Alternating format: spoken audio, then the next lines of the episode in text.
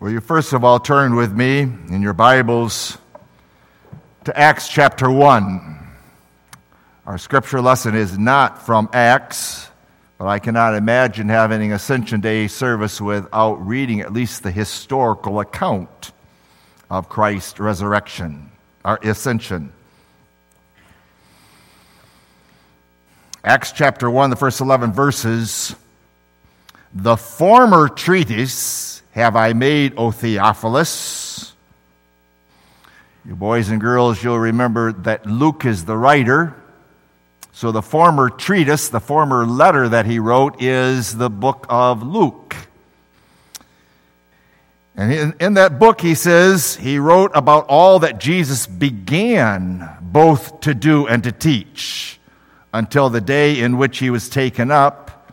After that, he, through the Holy Ghost, had given commandments unto the apostles whom he had chosen, to whom also he showed himself alive after his passion by many infallible proofs, being seen of them forty days, and speaking of the things pertaining to the kingdom of God, and being assembled together with them, commanded them that they should not depart from Jerusalem, but wait for the promise of the Father which, saith he, ye have heard of me.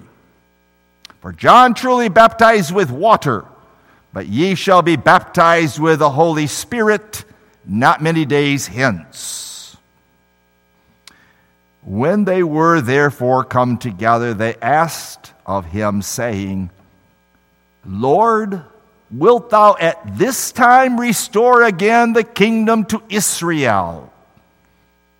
And he said unto them, It is not for you to know the times or the seasons which the Father hath put in his own power. But ye shall receive power after the Holy Spirit is come upon you. And ye shall be witnesses unto me both in Jerusalem and in all Judea and in Samaria and unto the uttermost part of the earth. And when he had spoken these things, while they beheld, he was taken up, and a cloud received him out of their sight. And while they looked steadfastly toward heaven as he went up, behold, two men stood by them in white apparel, which also said, Ye men of Galilee, why stand ye gazing up into heaven? This same Jesus, which is taken up from you into heaven, shall so come in like manner as ye have seen him go into heaven. Then returned they unto Jerusalem from the mount called Olivet, which is from Jerusalem a Sabbath's day journey. And now, if you'll turn with me to the book of Hebrews, chapter 6.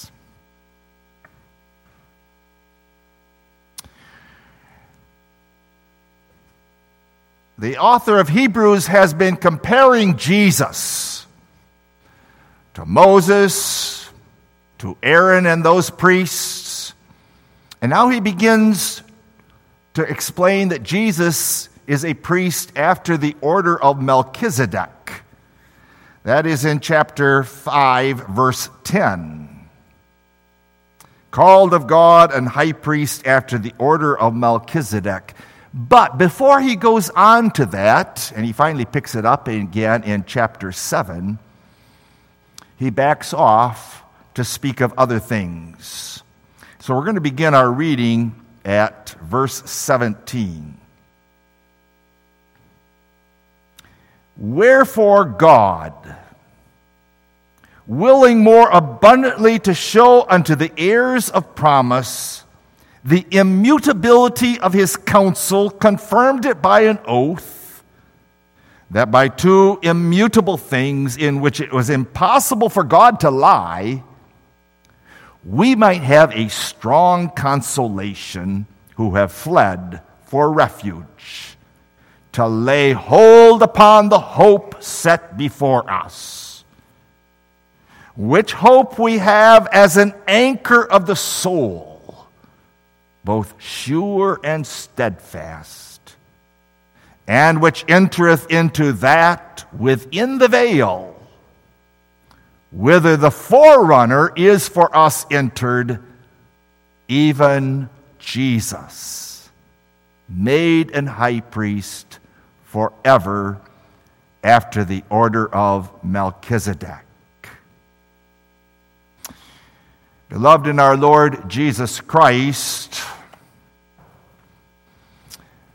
the apostle deviates from setting forth Christ in all of his splendor and glory to talk about these believers. And he's going to be urging them in, the, in this chapter, chapter 6, of their preservation and their perseverance unto the end. He doesn't want them to fall away. True children of God will not fall away. But there are those who are raised in the church, those who are given Christian homes and Christian schools and instruction, but are not truly converted that do fall away. And it is those who apostatize, they try to humiliate Christ, who is seated in God's eternal glory.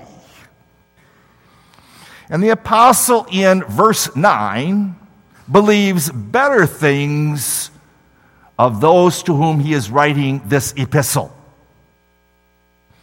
How are we, how are they to persevere to the end?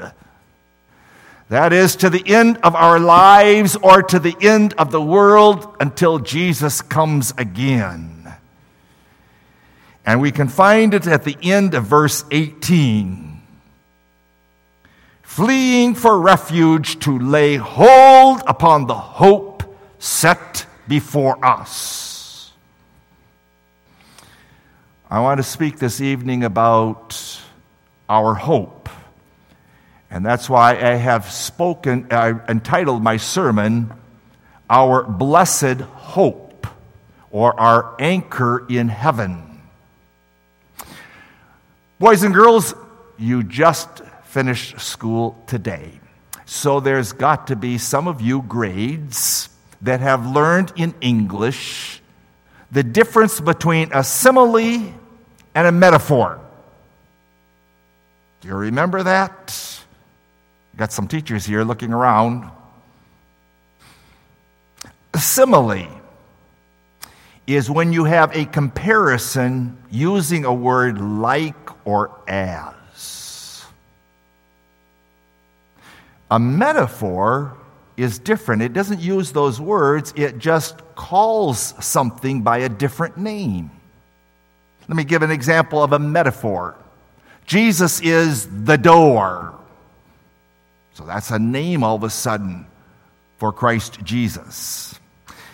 So we have a simile in our text and we have a metaphor in our text.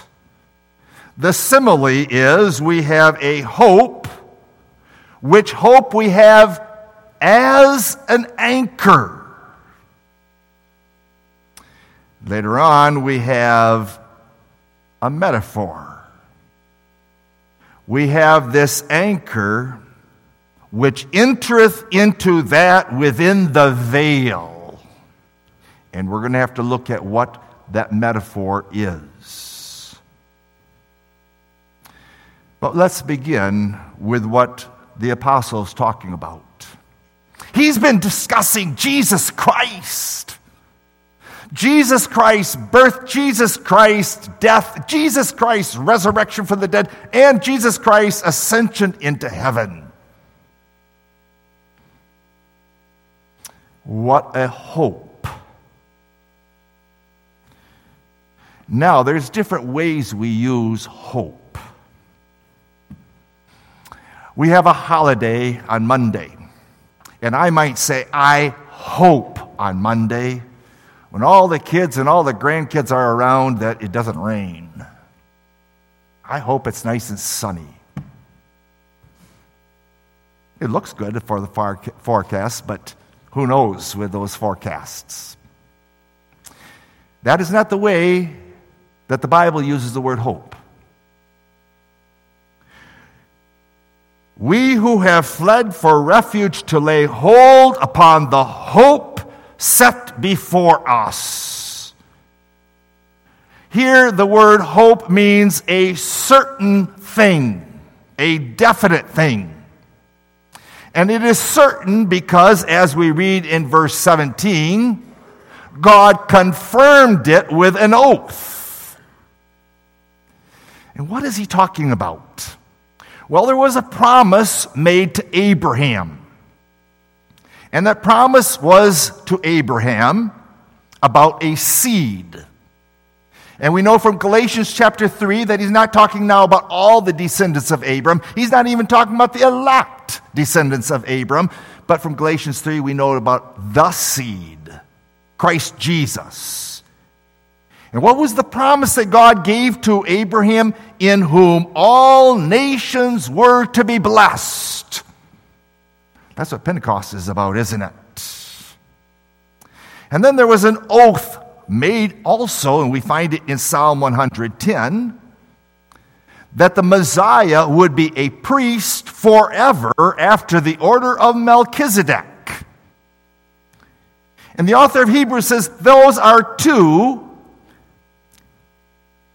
truths sealed with an oath, unchangeable.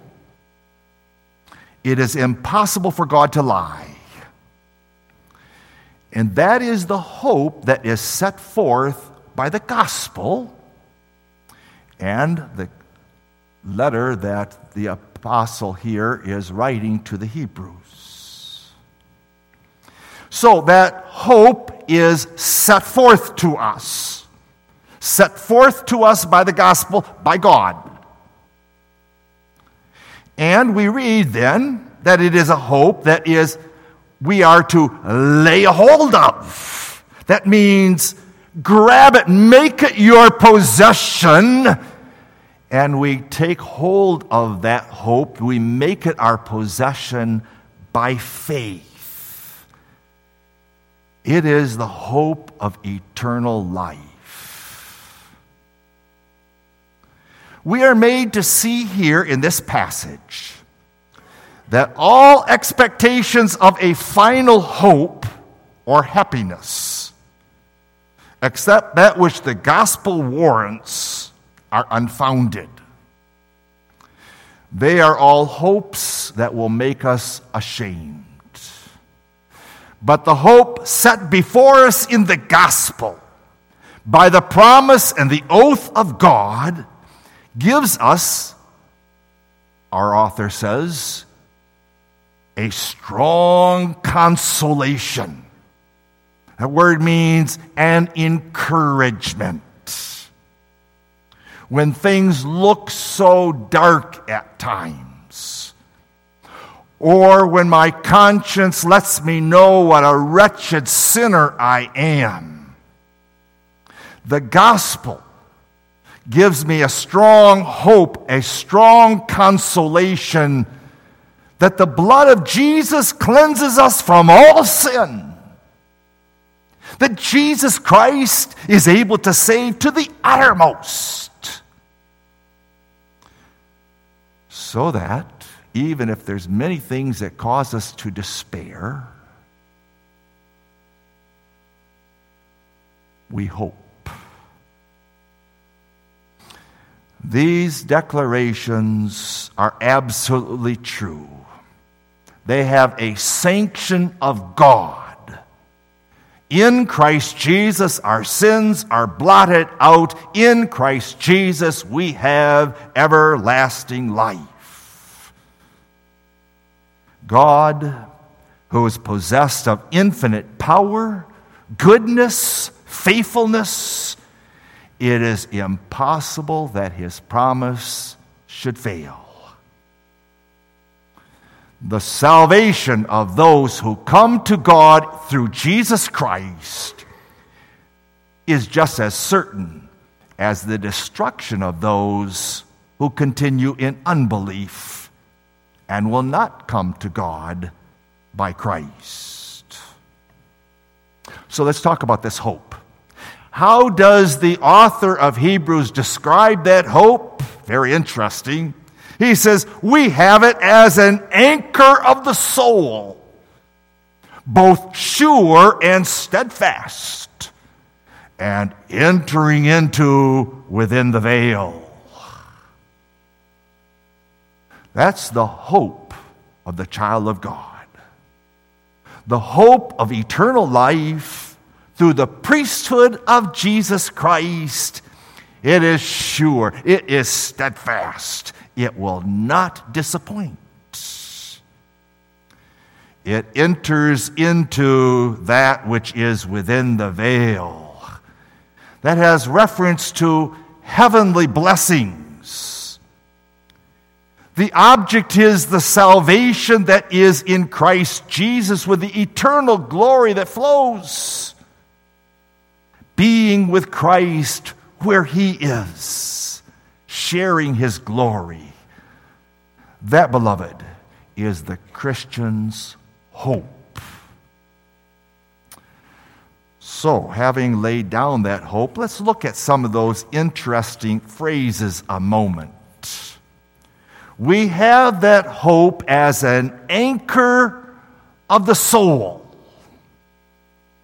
That's the simile.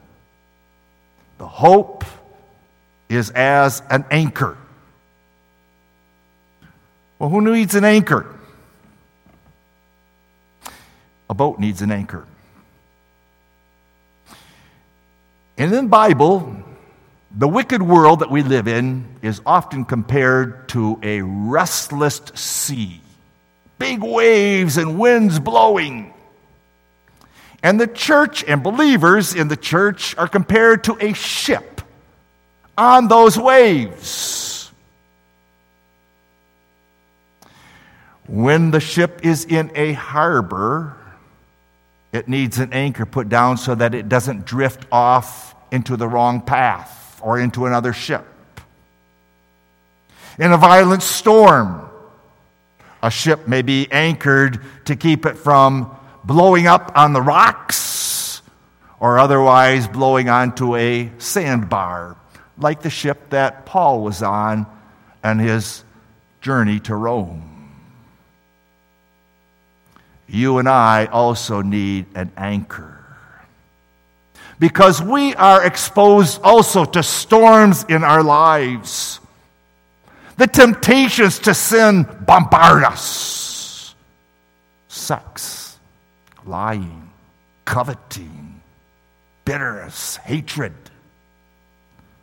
persecution, afflictions, cancer, other diseases, fears, doubt sin, death. Or there is the being blown to and fro with every wind of doctrine. Those storms beat upon us. And as pilgrims in this world, we have no solid sta- ground to stand on. In the midst of sin and misery and corruption and death, we are tossed about as if we were in the middle of the sea, a strong sea.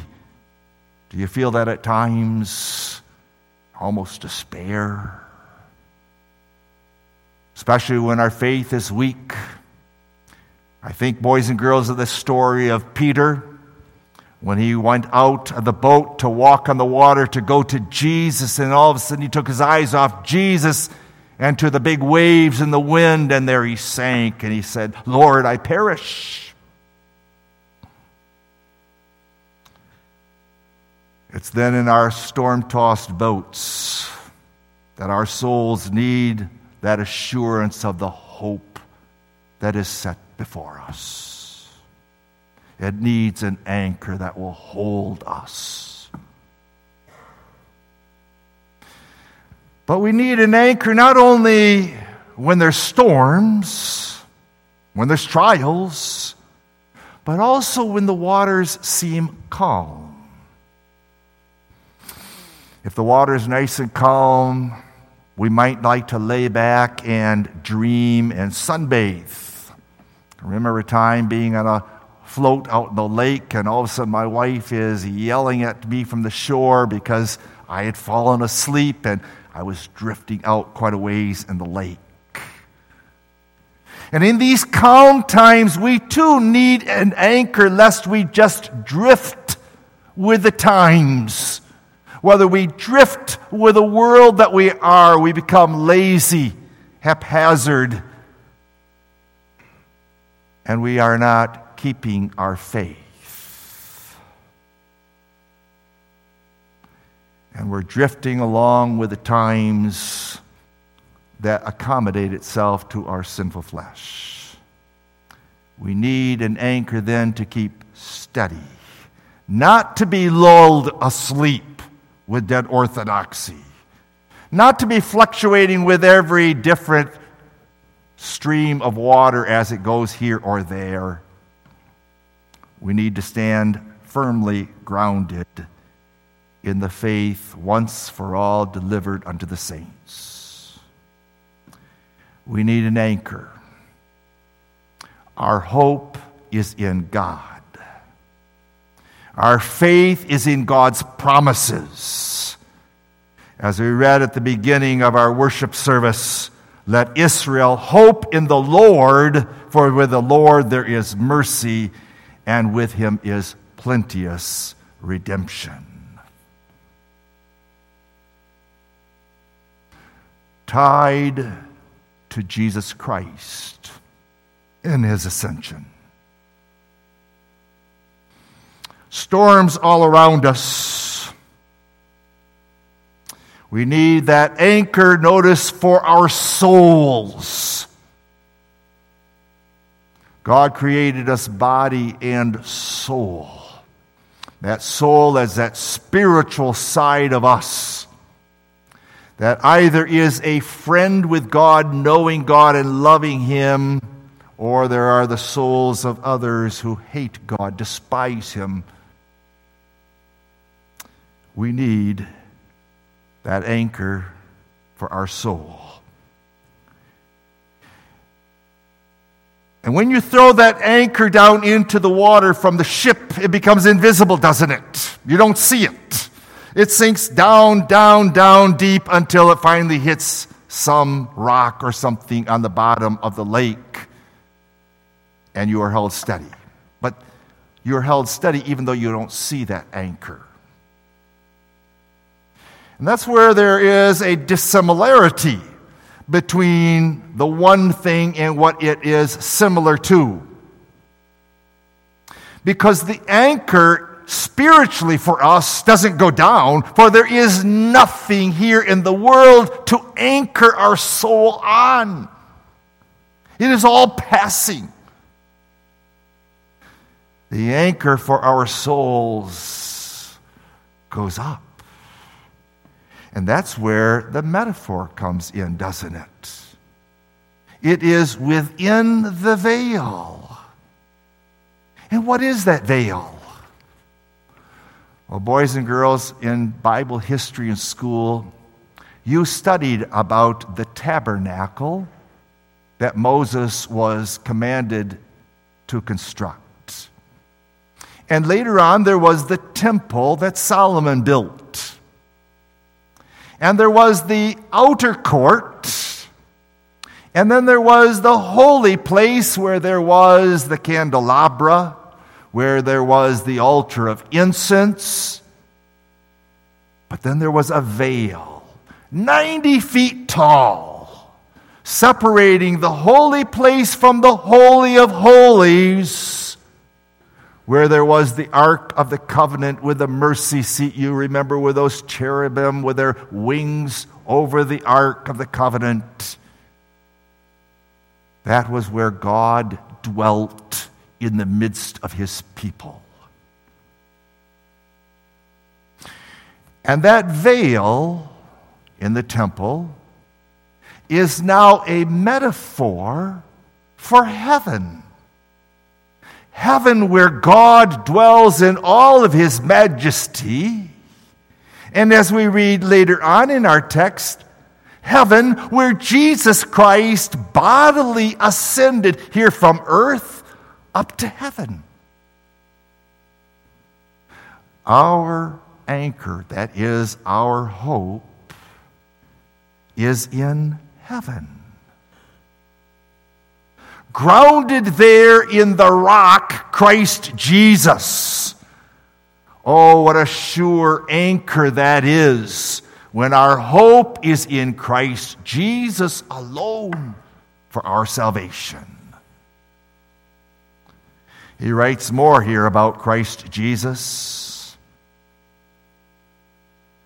Which hope we have as an anchor of the soul, both sure and steadfast, and which entereth into that which within the veil, whither the forerunner is for us entered even Jesus, made a high priest forever after the order of Melchizedek.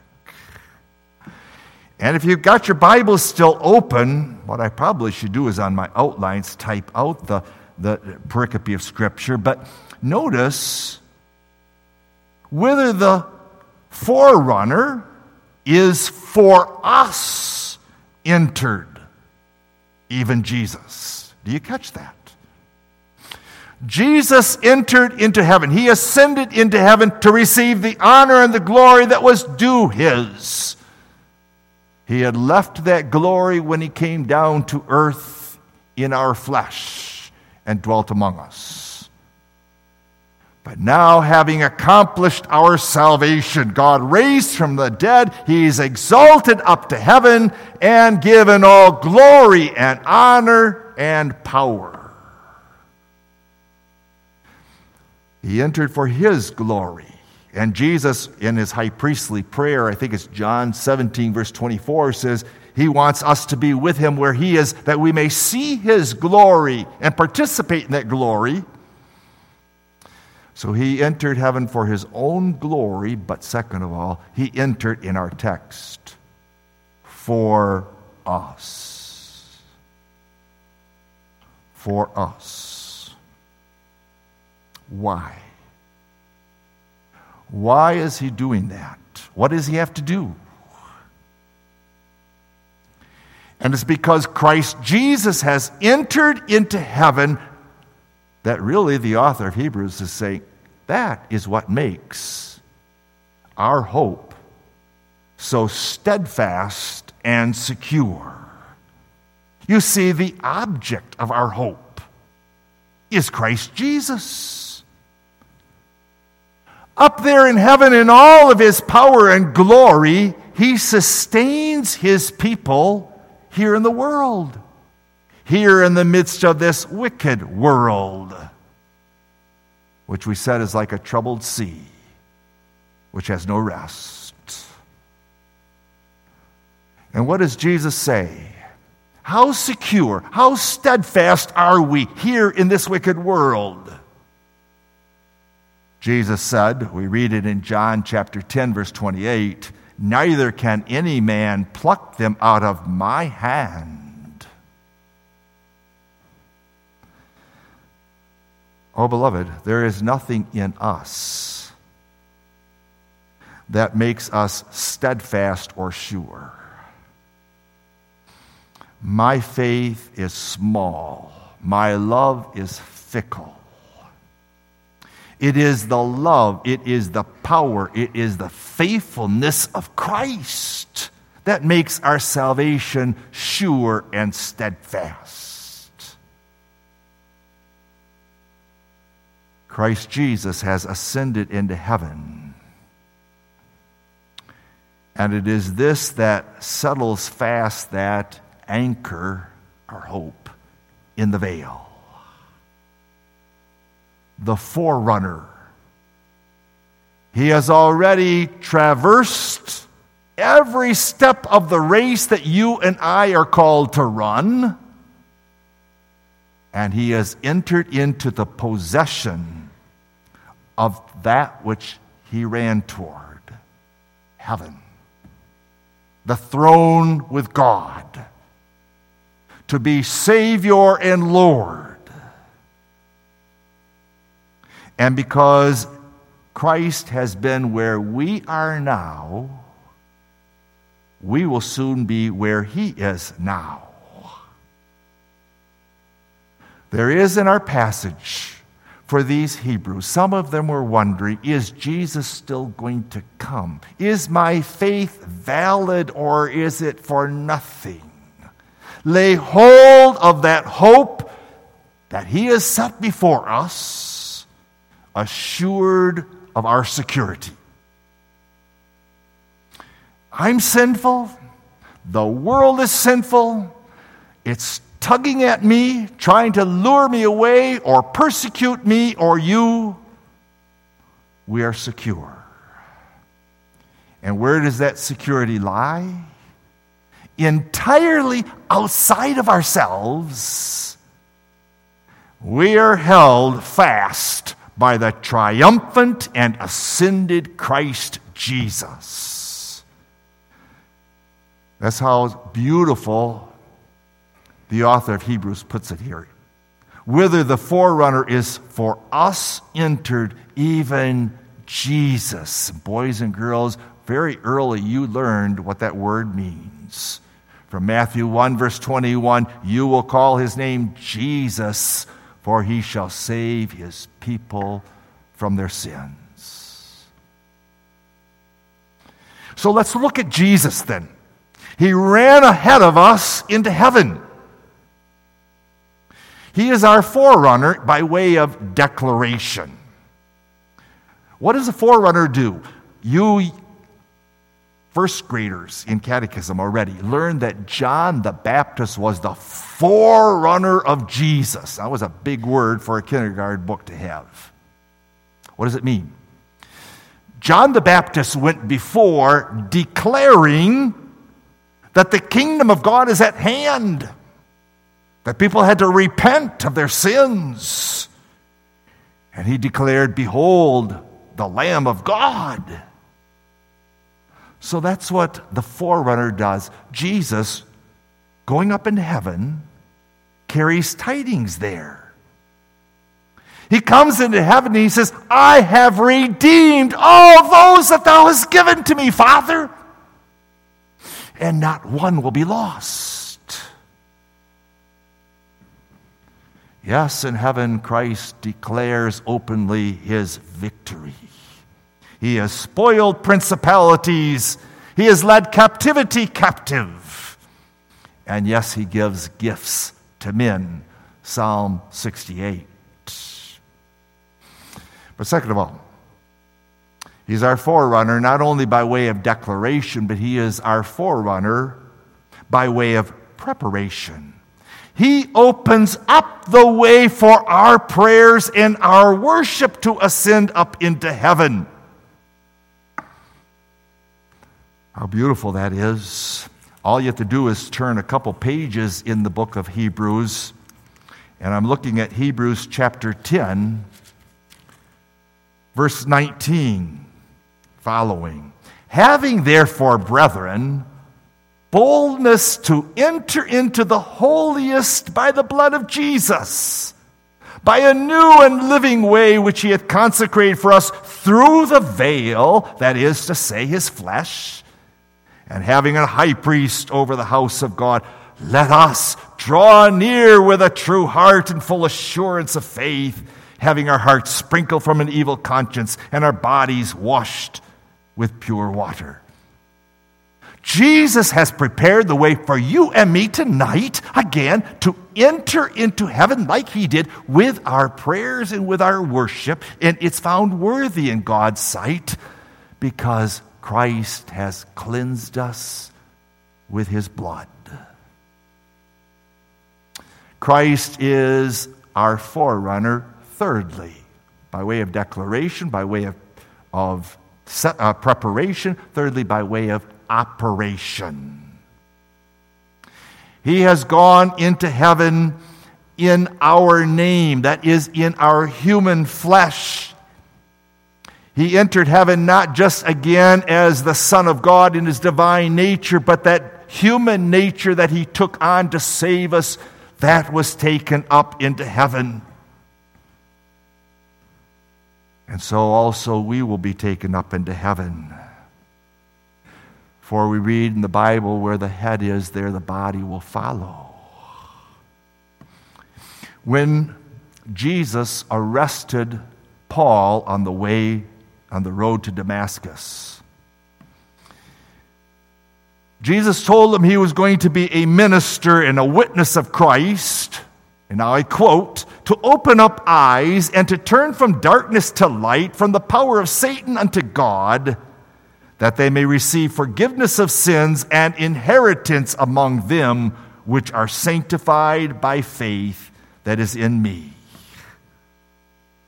1 Peter 1, verse 4 we have been saved to an inheritance, incorruptible, undefiled, and that fadeth not away reserved in heaven for you. So, as Jesus was taken up that day from the disciples out of their sight up into heaven, so also all of those who believe in Jesus Christ, when they die, their soul will go up into heaven to be with Jesus. And Jesus was made, we read at the end of this text, a high priest after the order of Melchizedek. What a Savior we have. What beautiful assurance was given here. Christ, having warned us of our dangers in the Scriptures, exhorting us to keep on pressing forward having assured us of our infallible preservation, now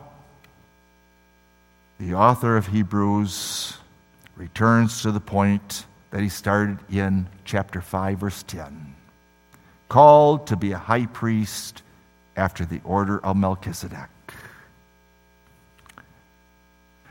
By faith, do you have your eyes on Jesus? For the book of Hebrews says he is a high priest, not like the high priest of Aaron's line, who always had to stand up doing more work because there was never enough sacrifices for sin, because the blood of goats and bulls doesn't take away any sins. We read in Hebrews, Jesus Christ sat down because of his one sacrifice offered once for all for our sins. And Jesus is entered into heaven for us because he is up there in heaven praying for you and me. Do you doubt me? What did Jesus say to Peter? We just had that recently in a sermon, didn't we? I prayed for you that Satan may not buffet you. He prayed that he would be converted, and he was. How wonderful to have a Lord, Savior, ruler in heaven praying for us.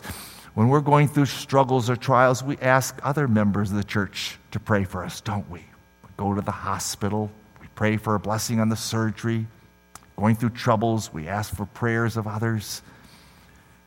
As much as we appreciate the prayers of saints, we have the perfect Lord Jesus in heaven who loves us, praying for us to his Father. There's a saint I purchased with my blood. You gave him to me. I purchased him with my blood. He's filled my spirit. Oh, bless him. we have an advocate with the Father. So that when we sin and our sins might rise up, Christ Jesus, as our lawyer, says, But yes, Father, I died for that sin. That sin is gone. In Christ Jesus in His ascension, we have a sure pledge of our salvation. We're pilgrims. And many times, as pilgrims, we're weary of it.